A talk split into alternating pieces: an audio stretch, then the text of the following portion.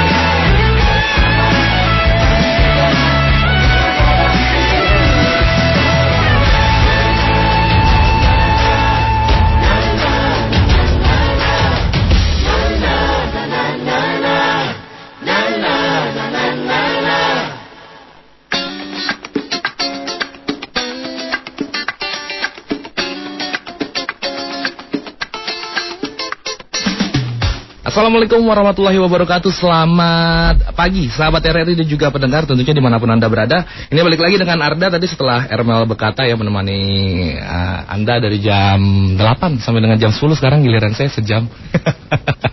Dari jam 10 sampai jangan jam 11 gitu.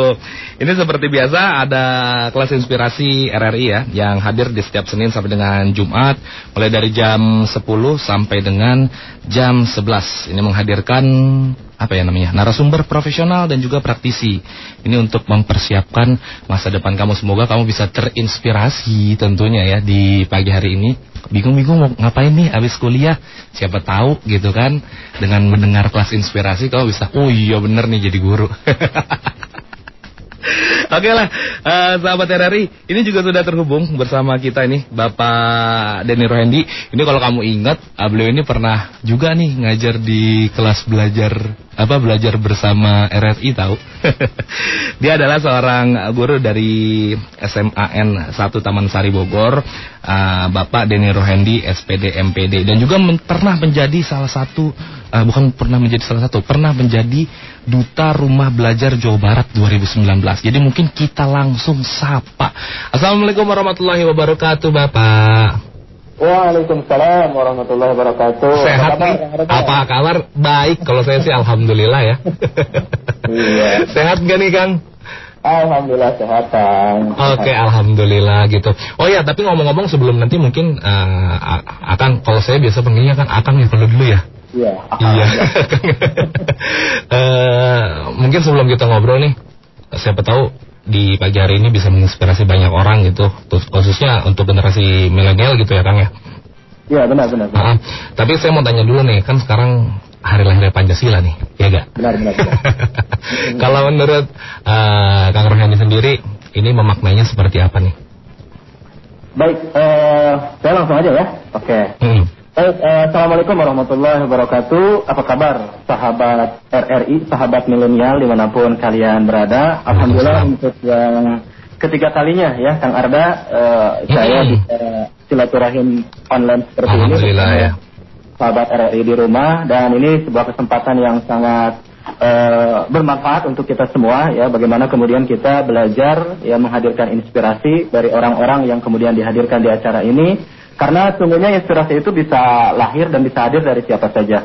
Betul. Nah, eh, untuk ya benar ya hari ini adalah 1 Juni eh, 2020 dan baru beberapa saat yang lalu juga saya selesai melaksanakan upacara virtual ya di TVRI barusan Keren keren. karena ada anjuran untuk mengikuti itu Iya, dan memang sudah kewajiban sebagai aparatur sipil negara Yes, untuk mengikuti itu.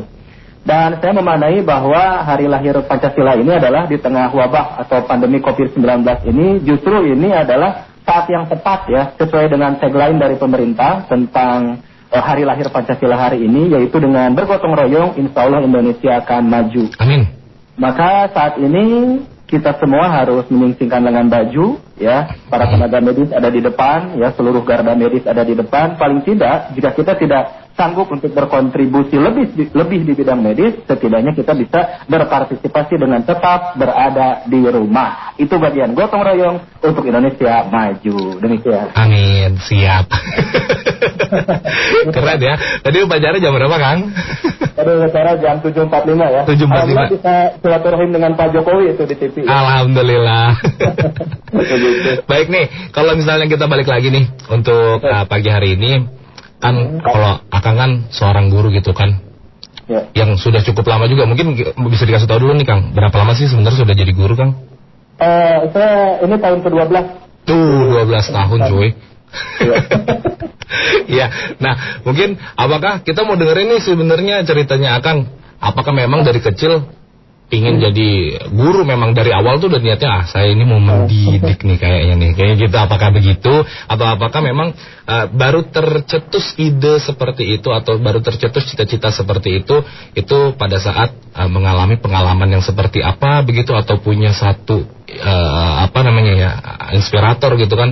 Ini Ya. seperti ini nih kayaknya keren. Mungkin bisa diceritain sedikit nih mulai dari kecilnya gimana terus bagaimana sih eh, apa namanya ide itu muncul dan lain sebagainya nih kang? Oke, baik eh, Kang Arda, terima kasih ya. Ini jadi momen yang sangat berbagi ya, eh, yang sangat inspiratif untuk saya bisa berbagi gitu. Jadi eh, rekan-rekan sahabat RRI, sahabat milenial di mana pun kalian berada, yang pada kesempatan hari ini, ya, saya juga paham ya kondisi psikologis anak muda ketika bimbang menentukan arah dan tujuan di masa depan harus seperti apa. Mungkin cerita ini bisa menginspirasi menjadi ilham untuk kemudian menentukan langkah strategis di masa yang akan datang. Sebelumnya perkenalkan ya nama saya Deni Rohendi. Saya hari ini adalah guru fisika di SMA Negeri 1 Taman Sari Kabupaten Bogor.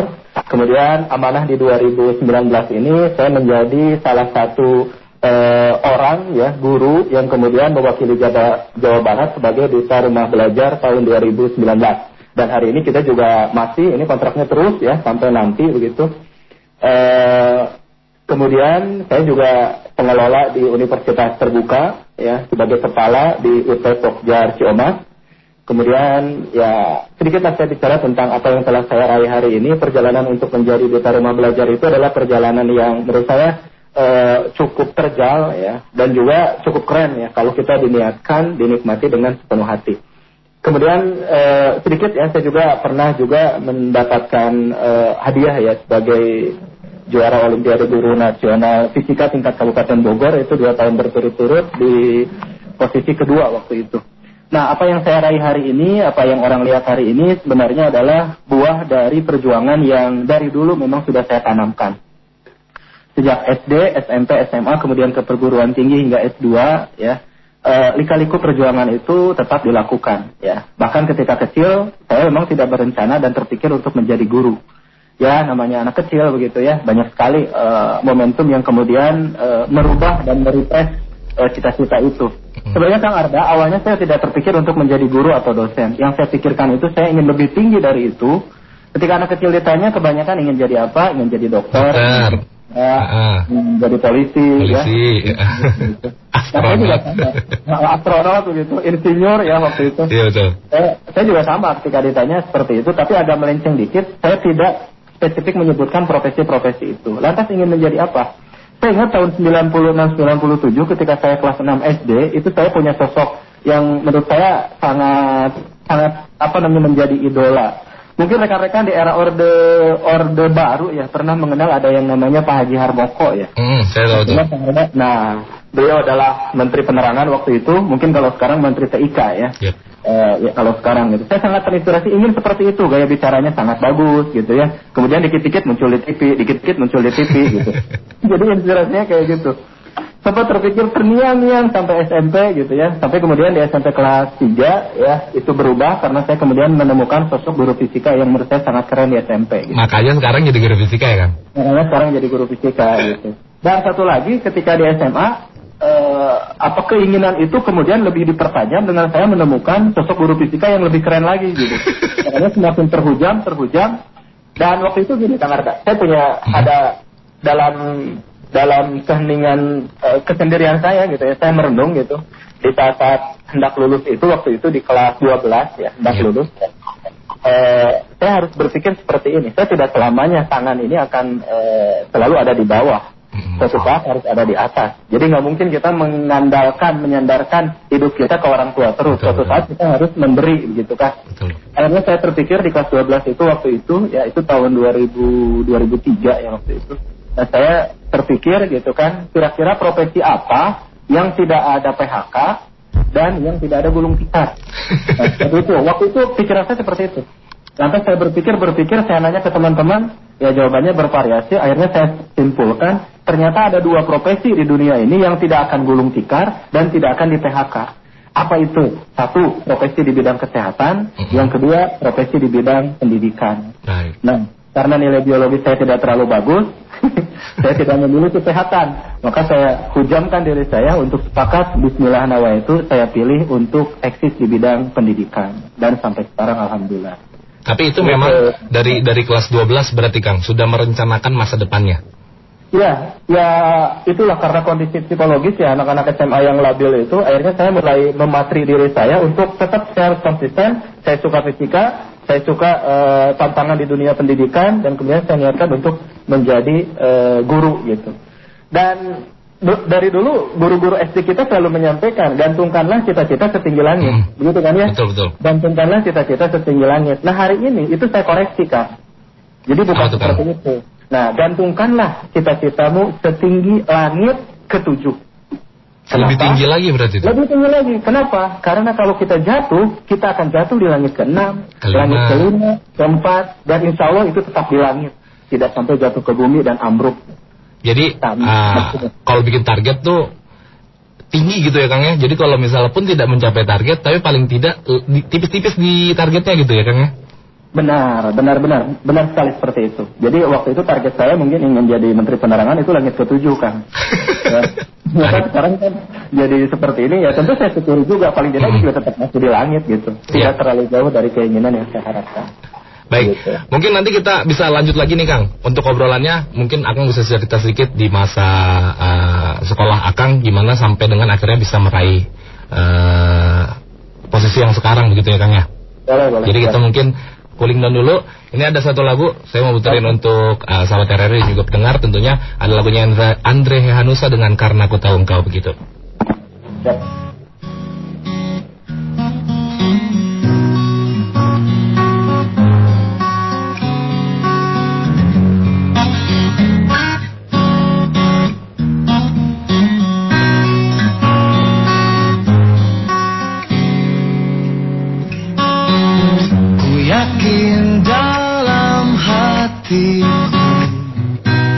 Satu yang ku perlu Ku rasa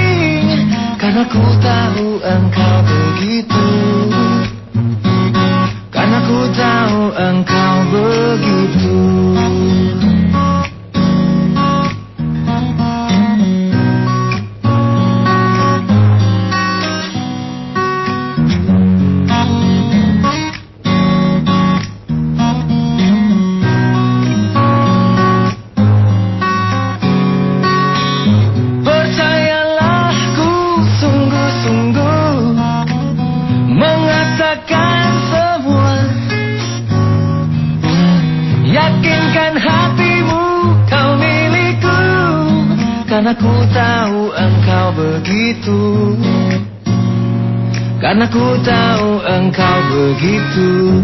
Oh.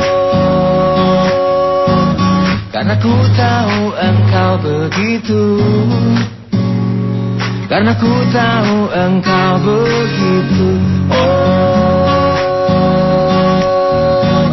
Karena ku tahu engkau begitu. Karena ku tahu engkau begitu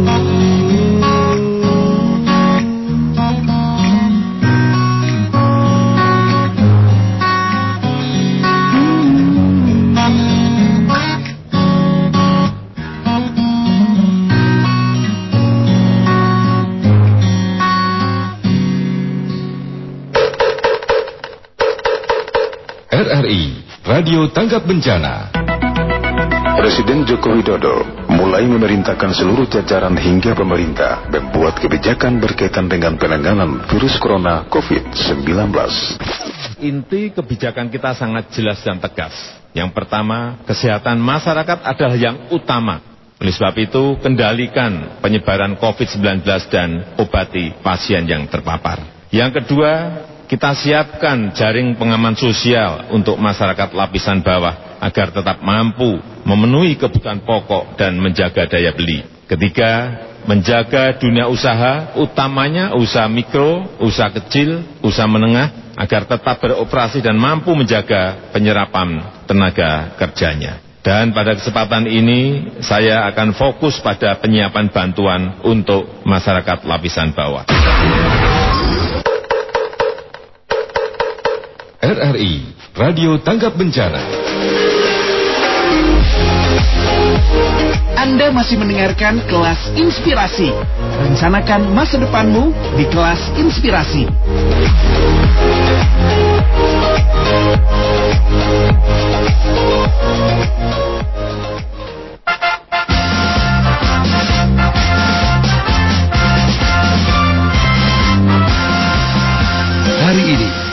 Sejarah lahirnya Pancasila kembali disuarakan.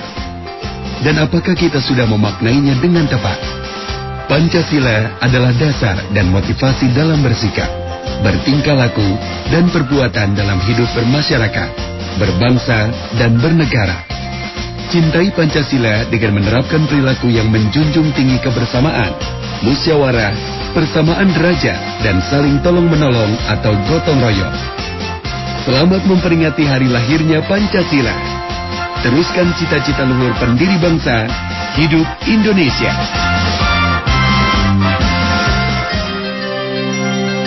Anda masih mendengarkan RRI Radio Tangga Bencana COVID-19. Baik sahabat RRI dan juga pendengar kita masih di kelas inspirasi ya. Semoga di pagi hari ini obrolan kita bersama Kang Rohendi ini bisa menginspirasi uh, ada semua ya, kamu semua khususnya para generasi milenial. Begitu ya Kang ya? Ya. Oke siap. Ini uh, mungkin bisa diceritain nih di sesi kedua ini nih Kang. Nanti sebelumnya juga saya undang uh, untuk Anda, sahabat RRI, yang mau bertanya mungkin atau ikut beratensi di pagi hari ini, di nomor 08 satunya 5 kali 4200 uh, silakan bertanya nanti mungkin bisa dijawab sama Kang Rohendi gitu. Dan ini yang saya bikin penasaran adalah pada saat uh, Kang Rohendi ini sudah tahu dari mulai kelas 12 kan 12 SMA tadi ya, ya. maaf sudah mulai memutuskan ya kan untuk menjadi uh, seseorang gitu, seseorang guru gitu. Ini sebenarnya apa sih langkah-langkah yang diambil agar sebenarnya yang tadinya cita-cita itu jangan sampai hanya jadi wacana. Karena kebanyakan kita begitu nih Kang. Ya. ya, ya, Pasti ada langkahnya kan. Nah, mungkin langkahnya untuk mewujudkan itu semua itu seperti apa gitu kan. Jadi mungkin langkahnya Kang Rohendi ini nanti nih kalau didengar siapa tahu sama uh, sahabat RRI di luar sana, oh iya nih benar juga bisa begitu tuh caranya gitu. Baik, terima kasih Kang Arda. Rekan-rekan sahabat RRI, sahabat milenial di mana pun Anda berada, ya benar ya, cita-cita itu kalau hanya diangan-angankan, diimajinasikan, itu tidak akan menjadi sebuah hal yang konkret. Maka dalam hidup ini saya punya filosofi ya, saya punya apa namanya motivasi yang saya sebut sebagai RTW. Sekali lagi, yang saya sebut sebagai RTW. R-nya itu adalah rencanakan, T-nya itu adalah tuliskan, dan W itu adalah wujudkan. Hmm. Nah, ini adalah tips sederhana ya yang kemudian saya sering gaungkan juga ke para peserta didik saya ketika di kelas. Jadi yang pertama rencanakan.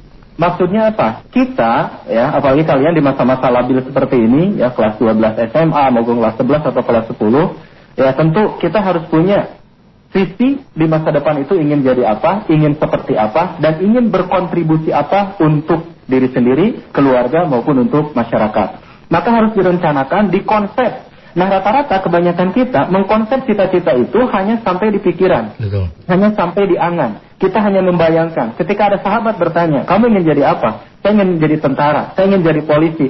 Cukup sebatas lisan, cukup sebatas pikiran tanpa ada aksi yang kedua. Ternyata ya di agama saja niat tanpa aksi itu tidak akan menjadi sebuah e, hal yang produktif. Betul. Maka ketika niatnya sudah bulat, niatnya sudah kuat, kita punya rencana di kepala, maka langkah selanjutnya adalah menuliskan, Kang. Hmm.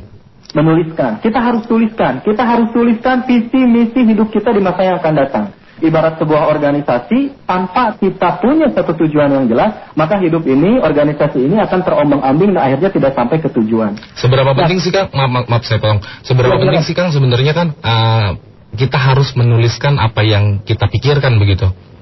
Sangat penting karena orang-orang yang akan terlempar tanda kutip sukses di masa depan itu adalah hmm. orang-orang yang kemudian merencanakan dan menuliskan dengan seserius-seriusnya.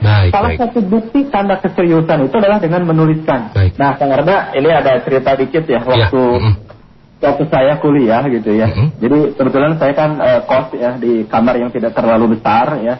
Kemudian di tahun 2007 ya eh, jelang lulus S1 dari UPI Universitas Pendidikan Indonesia waktu itu. Nah saya sudah punya target di situ. Ya, saya tuliskan waktu itu kapan saya harus lulus. Bahkan tanggal, bulan dan tahunnya sudah saya tuliskan. Waktu itu saya tuliskan September 2007. Ternyata ketika sudah dituliskan itu jadi spirit, jadi motivasi. Ternyata Allah tercepat. Malah di Agustus sudah lulus gitu. Yang kedua, saya juga menuliskan kapan saya harus S2. Saya juga menuliskan kapan saya harus diangkat jadi PNS. Kapan saya harus bekerja di instansi pemerintah. Bahkan mungkin target jangka panjangnya harus juga agak nyeleneh dituliskan. Mungkin bisa saja disampaikan kapan akan masuk surga. Karena karena visi hidup ini kan tidak hanya sebatas ya, betul, betul. di dunia. Betul, betul. Visi ini harus sampai ke akhirat. Sesuai dengan doa Robbana atina fid dunya hasanah wa fil akhirati hasanah wa qina Begitu. Mm -hmm. Sampai kan ada sahabat yang masuk ke kamar kosan saya itu melihat tulisan-tulisan di dinding gitu ya rencana-rencana masa depan sampai dia mengatakan ini apa-apaan kamu stres ya disebut seperti itu gitu kan Tapi saya tidak membalas, saya hanya sampaikan seseorang yang punya target ketika dia mampu merencanakan dan menuliskan itu akan menggiring motivasi dan semangat untuk mewujudkan itu. Baik. Makanya yang terakhir itu adalah wujudkan. R-nya rencanakan, T-nya tuliskan, W-nya wujudkan. Wujudkan dengan apa? Dengan belajar yang rajin, bekerja yang lebih keras, bertanya ke teman, membuka informasi, membuka link seluas-luasnya. Dalam rangka apa? Mewujudkan visi dan mimpi besar kita di masa yang akan datang. Begitu. Baik. Eh, apa namanya? Pada saat kuliah pun yang dilakukan seperti apa nih Kang untuk eh, mencapai eh, cita-cita Kang nih Kang? Sebenarnya kuliahnya susah gak sih Kang kalau misalnya eh, apa?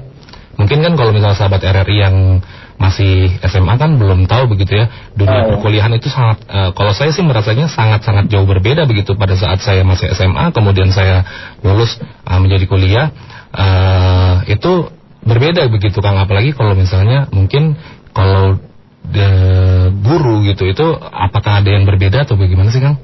Ya, baik.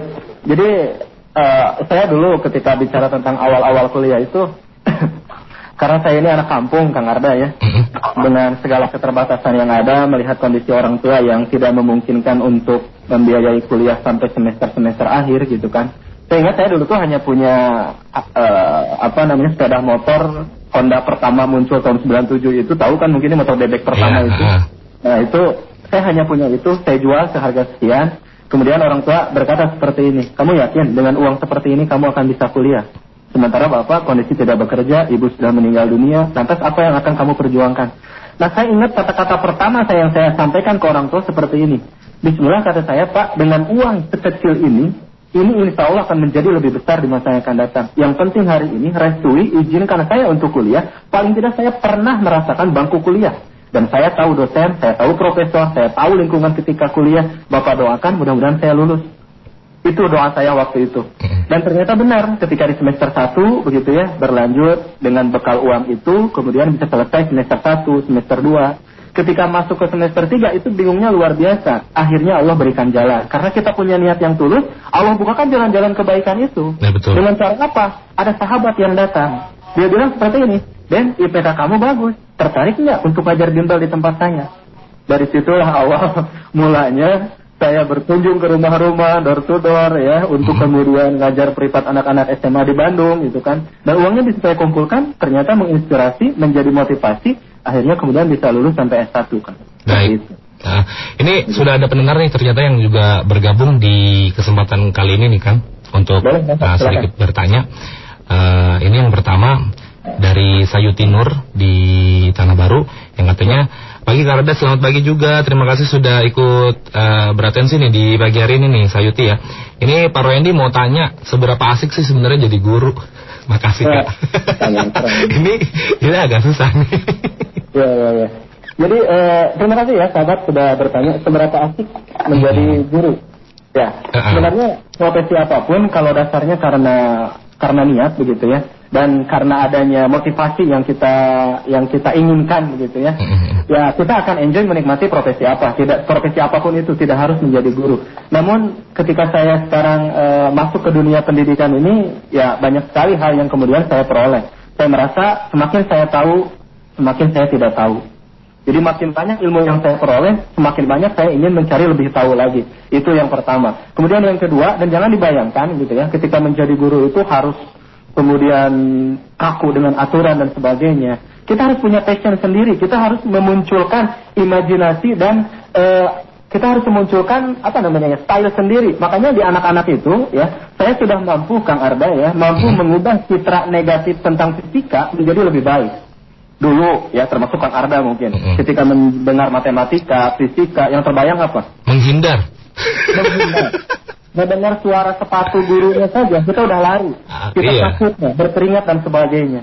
Tapi silakan disurvei di SMA Taman Sari. Ketika saya masuk ke kelas, yang anak-anak bayangkan itu apa? Malah dia bilang seperti ini, Pak, kapan kita buat konten lagi?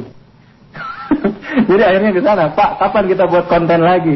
Saya memang sengaja ya memposisikan diri saya itu ada di suatu saat sebagai guru dan eh, siswa, di satu saat juga sebagai sahabat dan kawan, mungkin Ya, di satu betul. saat juga sebagai saudara. Maka anak-anak sekarang yang ketika belajar fisika dengan saya, padahal sebenarnya saya sedang memahamkan satu konsep tentang fisika, tapi secara tidak sadar dia belajar sebenarnya, tapi tidak merasa didikte, tidak merasa digurui, di- dituntut dengan rumus-rumus dan sebagainya, tidak gitu. Dibuat enjoy saja. Makanya saya di sekolah punya tagline inspirasi ganteng hashtagnya.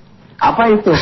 inspirasi ganteng itu adalah dalam rangka saya membuat konten-konten produktif di YouTube untuk dinikmati oleh anak-anak. Makanya saya punya program ngopi. Apa itu ngopi? Ngobrol pelajaran fisika.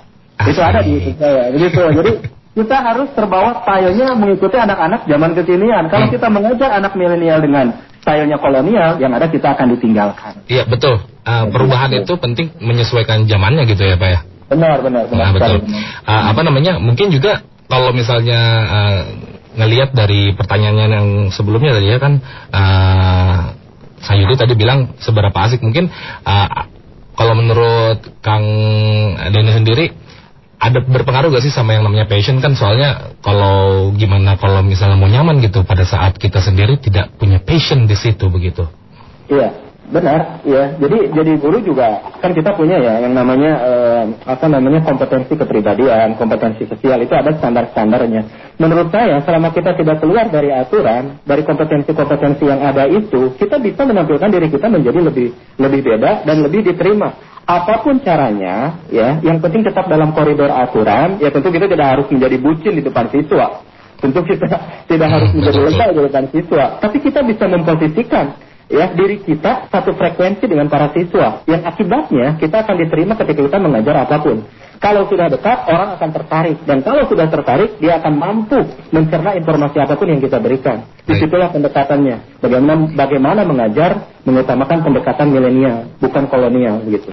Eh, kalau misalnya eh, mungkin bisa di share juga nih ke kita nih Kang Denny nih sebenarnya apa sih yang dibutuhkan untuk menjadi seorang guru pada saat eh, dulu Kang Denny sendiri yang sudah pernah mengalami pada saat sudah menentukan cita-cita eh, mungkin bisa dikasih tahu nih oh saya butuh ini nih untuk jadi begini nih. Sampai akhirnya kan bisa punya banyak inovasi tuh yang tadi ngopi eh, apa tadi ganteng gitu kan. Inspirasi ganteng ya. Ah, ah, inspirasi ganteng. Maksudnya itu tidak semua orang akhirnya bisa ah, melakukan yang yang namanya tadi inovasi itu tadi gitu. Jadi mungkin yang diperlukan sebenarnya untuk menjadi guru yang mungkin dalam tanda kutip guru yang disukai lah gampangnya supaya murid-muridnya juga nggak nggak nggak nggak apa nggak takut gitu. Ya, yang pertama modal dasar sebagai seorang guru itu adalah tuntutan hati, keinginan hati untuk memberikan sesuatu yang lebih. Itu aja dulu. Niatnya karena ikhlas dulu, bukan karena ingin jadi PNS, dapat penghasilan, bisa beli mobil, bisa beli ini, beli ini. Wah, itu terlalu materialistis. Dan kalau niatnya itu, maka dia akan kandas dengan sendirinya oleh teori evolusi. Dia akan gugur di perjalanan.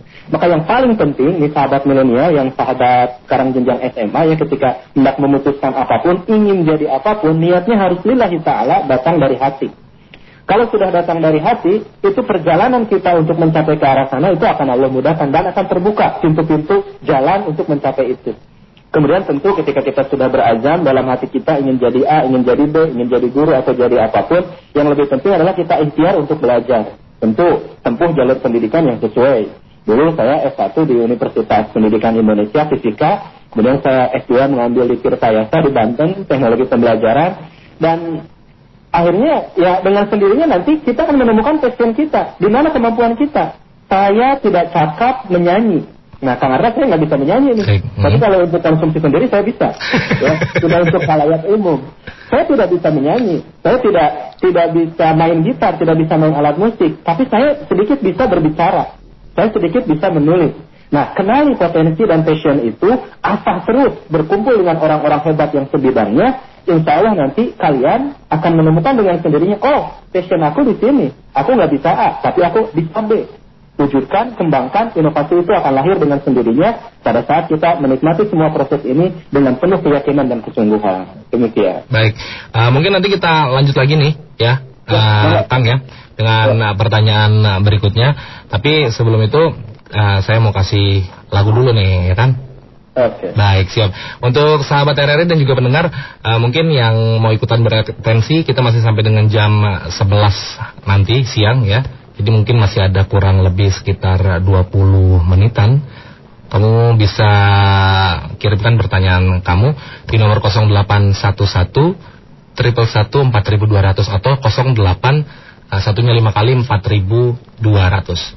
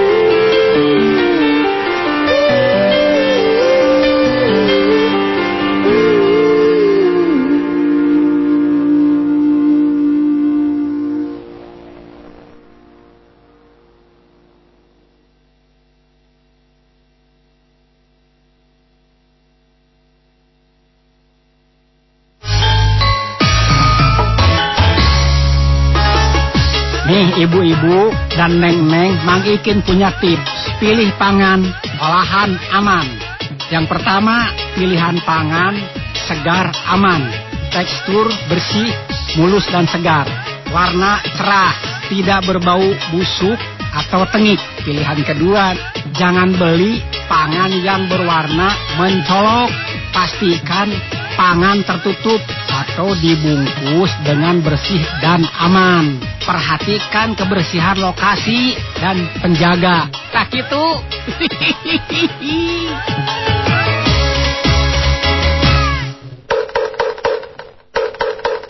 RRI Radio Tanggap Bencana. Aduh, bete deh di rumah aja. Eh, apalagi bapak. Boring gak bisa touring. Eh, ibu juga pusing gak bisa shopping. Rasa bosan pasti semua orang merasakan. Tapi percayalah, banyak orang yang jauh lebih tidak memiliki kesempatan berkumpul dengan keluarga mereka. Pelajaran penting apa yang bisa kita dapat dari pandemi ini? Seperti yang diutarakan oleh Alfia Fasari selaku dosen ekologi manusia Institut Pertanian Bogor dalam keadaan yang seperti ini, kalau kita nggak saling mendukung, kalau kita nggak saling menguatkan, kita akan menghadapi tekanan yang luar biasa. Tempat kita untuk menetralkan hidup, kemudian membuat kita happy adalah kita saling menguatkan di dalam keluarga kita sendiri. Inilah PR kita bersama keluarga-keluarga Indonesia, bagaimana kita menemukan kembali potensi apa yang kita miliki. RRI Radio Tanggap Bencana.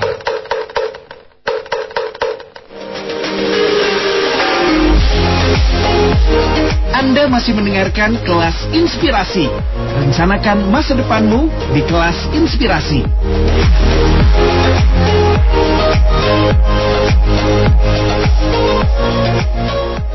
Baik pendengar dan juga sahabat RRI tentunya di pagi hari menjelang siang hari ini kita masuk di sesi terakhir untuk kelas inspirasi edisi 1 Juni 2020 masih bersama Kang Rohendi nih Kang. Ya. Ya Kang ini kalau misalnya kita sambung lagi ya dengan uh, bahasan kita mungkin ini ada beberapa pertanyaan juga nih masih ada dua atau tiga lagi pertanyaan yang mungkin kita bahas Mungkin uh, uh, yang berikutnya ini ada Nasrul Is. Assalamualaikum warahmatullahi wabarakatuh. Waalaikumsalam warahmatullahi wabarakatuh. Para Hendy, cara menentukan di mana passion kita supaya nggak salah, gimana berdasarkan pengalaman. Mungkin tadi sebenarnya sudah dijawab ya kan, kalau untuk ini tuh ya Kang ya. Tapi mungkin bisa diulang sedikit nih Kang, mungkin uh, Nasrulnya uh, tinggalan nih kayaknya. ya. Oke, langsung ya? Iya, iya. Baik, uh, terima kasih ya sahabat Nasrul sudah uh, bertanya begitu. Nah, eh, setiap orang itu punya yang namanya kecerdasan. Dan dari teori pendidikan ada yang namanya multiple intelligence atau kecerdasan majemuk. Setiap orang punya kecerdasan, tapi setiap orang tidak punya kecerdasan majemuk. Jadi, misalnya saya jago eh, olahraga, bisa nyanyi dan sebagainya, itu tidak tidak seperti itu. Tetapi kecenderungannya adalah keunikan setiap individu itu adalah saya tidak bisa nyanyi, saya tidak bisa main gitar, tetapi saya punya passion di bidang lain misalkan di public speaking dan sebagainya. Mm-hmm. Nah, yang pertama yang harus kita yakini itu adalah bahwa itu tadi setiap orang punya passion masing-masing. Nah, sekarang bagaimana cara untuk mengetahui passion kita? Yang pertama, ya, tentu pahami minat dan keinginan kita, hobi kita itu di mana. Ya, ketika kita sudah tahu, oh minat kita, aku ini lebih suka bermain bola, aku ini lebih suka main gitar dan sebagainya. Nah kemudian yang tahap keduanya selanjutnya adalah kemudian yang dilakukan berkumpul mencari komunitas untuk menyalurkan hobi itu. Baik. Bertahap, Betul. bertahap, bertahap. Nanti dengan sendirinya style itu akan muncul. Dan Baik. ketika sudah muncul, raih, jadikan itu sebagai passion kita. Jangan dilepaskan, tapi diasah. Baik. Gitu. Oke siap. Ini berikutnya, ah kalau yang ini kayaknya kirim salam nih kan. Selamat siang. Saya cuma ingin salam untuk para hand, Pak untuk Pak Denny Rohendi semoga selalu dalam lindungan Allah Subhanahu wa taala dari mahasiswa UT Pogjarjo Mas. Ya Alhamdulillah ya. Dan kemudian ini ada lagi uh, siang kelas inspirasi mau tanya aku Kiara disentul uh, jadi guru fisika itu nilai-nilainya harus seberapa bagus di pada saat SMA gitu. Oke. Okay. Baik, ya kalau sekarang ada yang namanya SNMPTN ya. kalau zaman saya dulu itu PMDK ya. Tapi sebenarnya intinya sama saja sih menggunakan basicnya itu nilai rapor. Jadi saya ingat waktu itu uh, kita ya saya daftar ke UPI itu melalui IPD dengan jalur PMDK yaitu menggunakan nilai-nilai rapor. Dan waktu itu hanya beberapa siswa yang dipanggil, eh, kurang lebih tiga atau lima siswa yang nilai atau prestasinya itu grafiknya naik terus, terutama dinilai kemipaannya. Itu kalau rapot ya, Bang? ya? Ya itu eh, rapot waktu itu. Dan kalau melihat dari prestasi sih alhamdulillah gitu ya dari dulu memang selalu di wilayah tiga besar itu. Nah, satu sahabat. Nah makanya saya bilang kenali tidak harus menjadi guru fisika, tidak harus menjadi guru ekonomi. Sahabat pahami di mana passionnya, di mana stylenya. Jangan masuk ke passion atau style yang memang kita tidak mampu. ya, aku tidak suka fisika, jangan dipaksakan karena kita lahir bukan untuk jadi orang fisika, ahli fisika, tapi cari yang lain. Jangan-jangan tidak bisa fisika, tapi ahli dalam bidang seni asah ilmu itu sehingga nanti akan menghasilkan kontribusi positif untuk karir di masa yang akan datang. Seperti itu. Baik. Ini juga ada lagi nih Kang.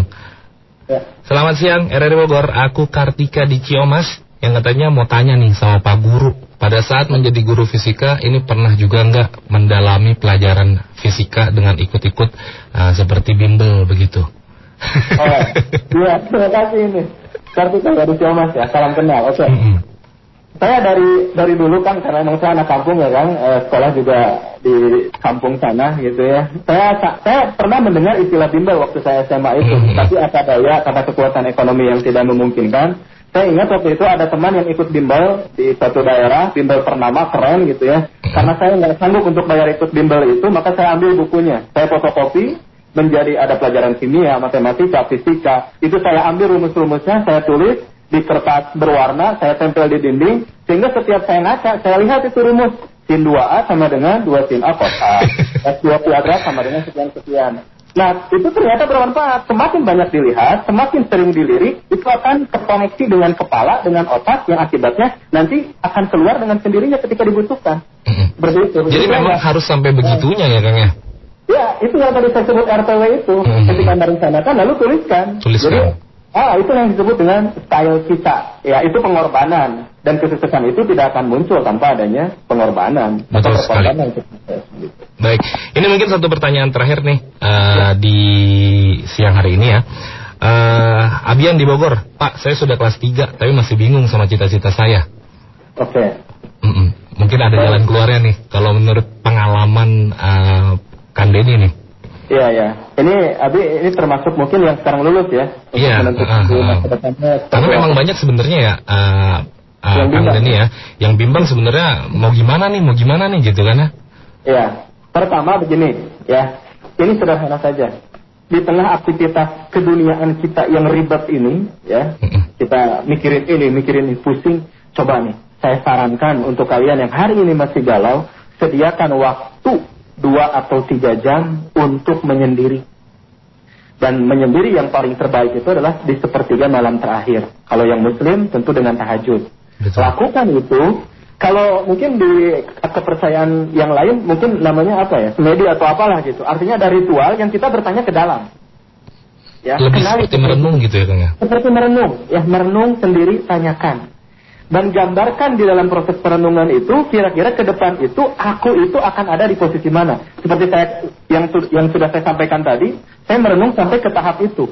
Pertama, saya harus berpikir kira-kira lembaga apa, profesi apa yang tidak akan bangkrut dan tidak akan di PHK.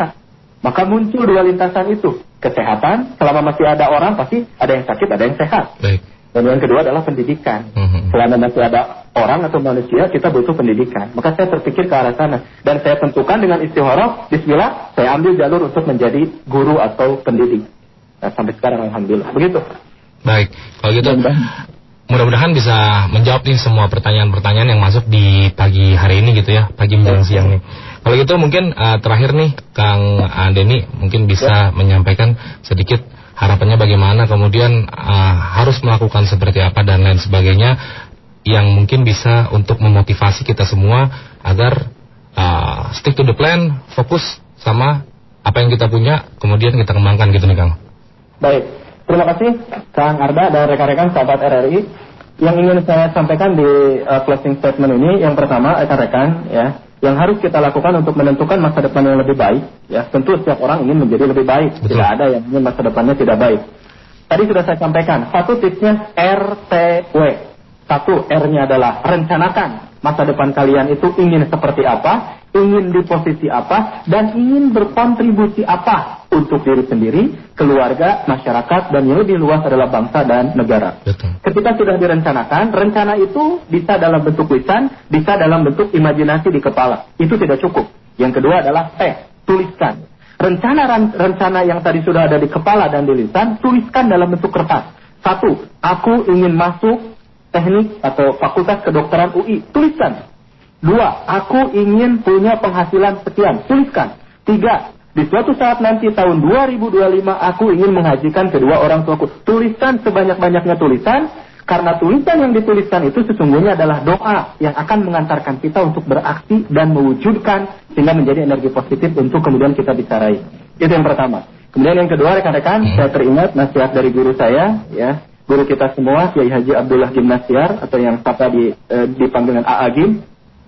Ingat beliau menyampaikan seperti ini, kunci sukses dalam hal apa pun adalah 3M. Yang pertama, M yang pertama mulai dari diri sendiri, hmm. mulai dari hal yang kecil, dan M yang terakhir adalah mulai dari saat ini.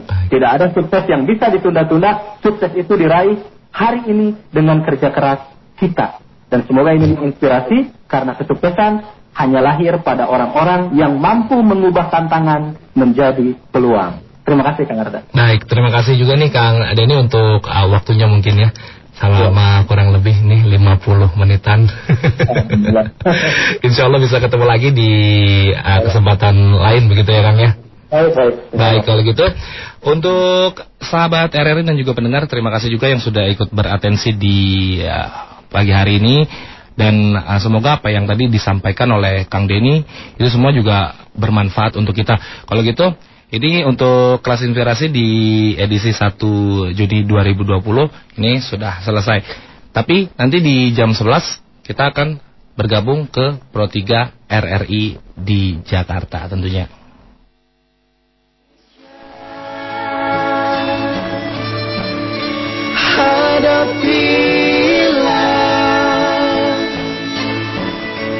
dengan tulus dan ikhlas ini pasti berlalu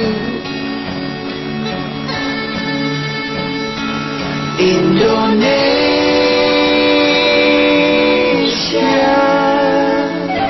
Wujud apresiasi kami kepada dokter, juru rawat, relawan, TNI, Polri, dan semua pejuang kemanusiaan di garda terdepan hadapi pandemi COVID-19.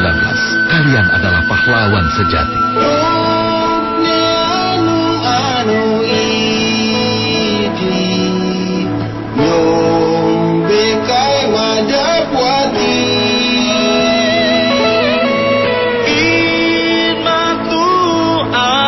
time.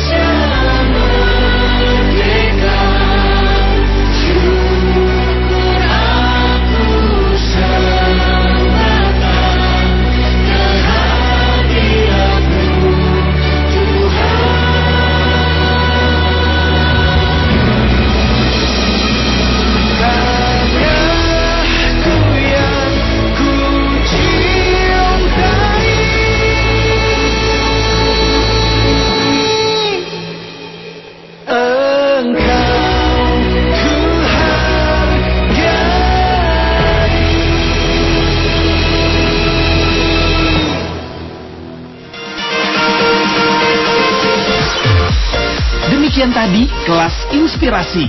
Rencanakan masa depan kamu di kelas inspirasi.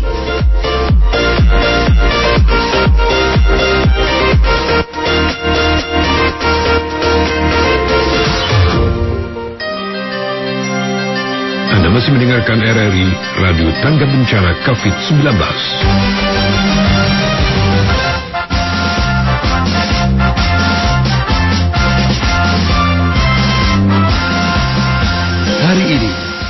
Sejarah lahirnya Pancasila kembali disuarakan. Dan apakah kita sudah memaknainya dengan tepat? Pancasila adalah dasar dan motivasi dalam bersikap, bertingkah laku, dan perbuatan dalam hidup bermasyarakat, berbangsa, dan bernegara. Cintai Pancasila dengan menerapkan perilaku yang menjunjung tinggi kebersamaan, musyawarah, persamaan derajat, dan saling tolong-menolong atau gotong royong. Selamat memperingati hari lahirnya Pancasila. Teruskan cita-cita luhur pendiri bangsa, hidup Indonesia.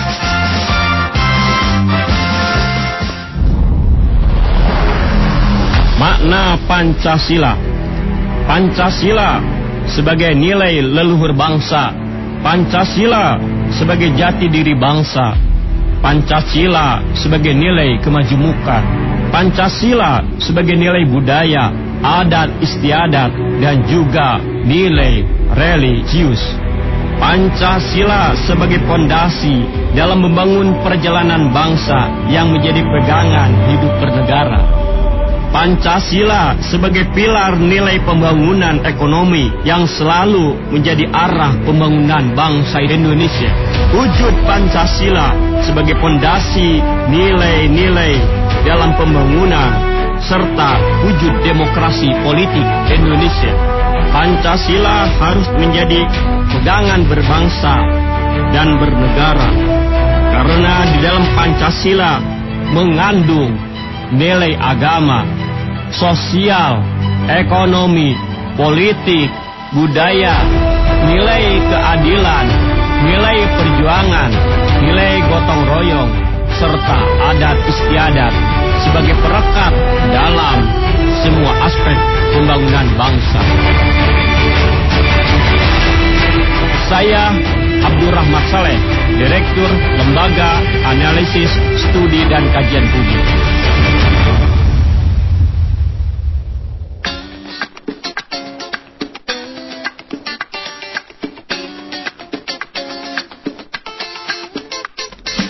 Sahabat RRI, jelang jam 11 kita akan bergabung bersama Pro 3 RRI di Jakarta untuk mengikuti rangkaian informasi teraktual tentunya dan siaran RRI Bogor ini kembali dapat Anda ikuti pada jam 4 sore sampai dengan jam 7 malam nanti. Kalau begitu, saya Arda pamit undur dari ruang dengar Anda. Wassalamualaikum warahmatullahi wabarakatuh. Bye-bye.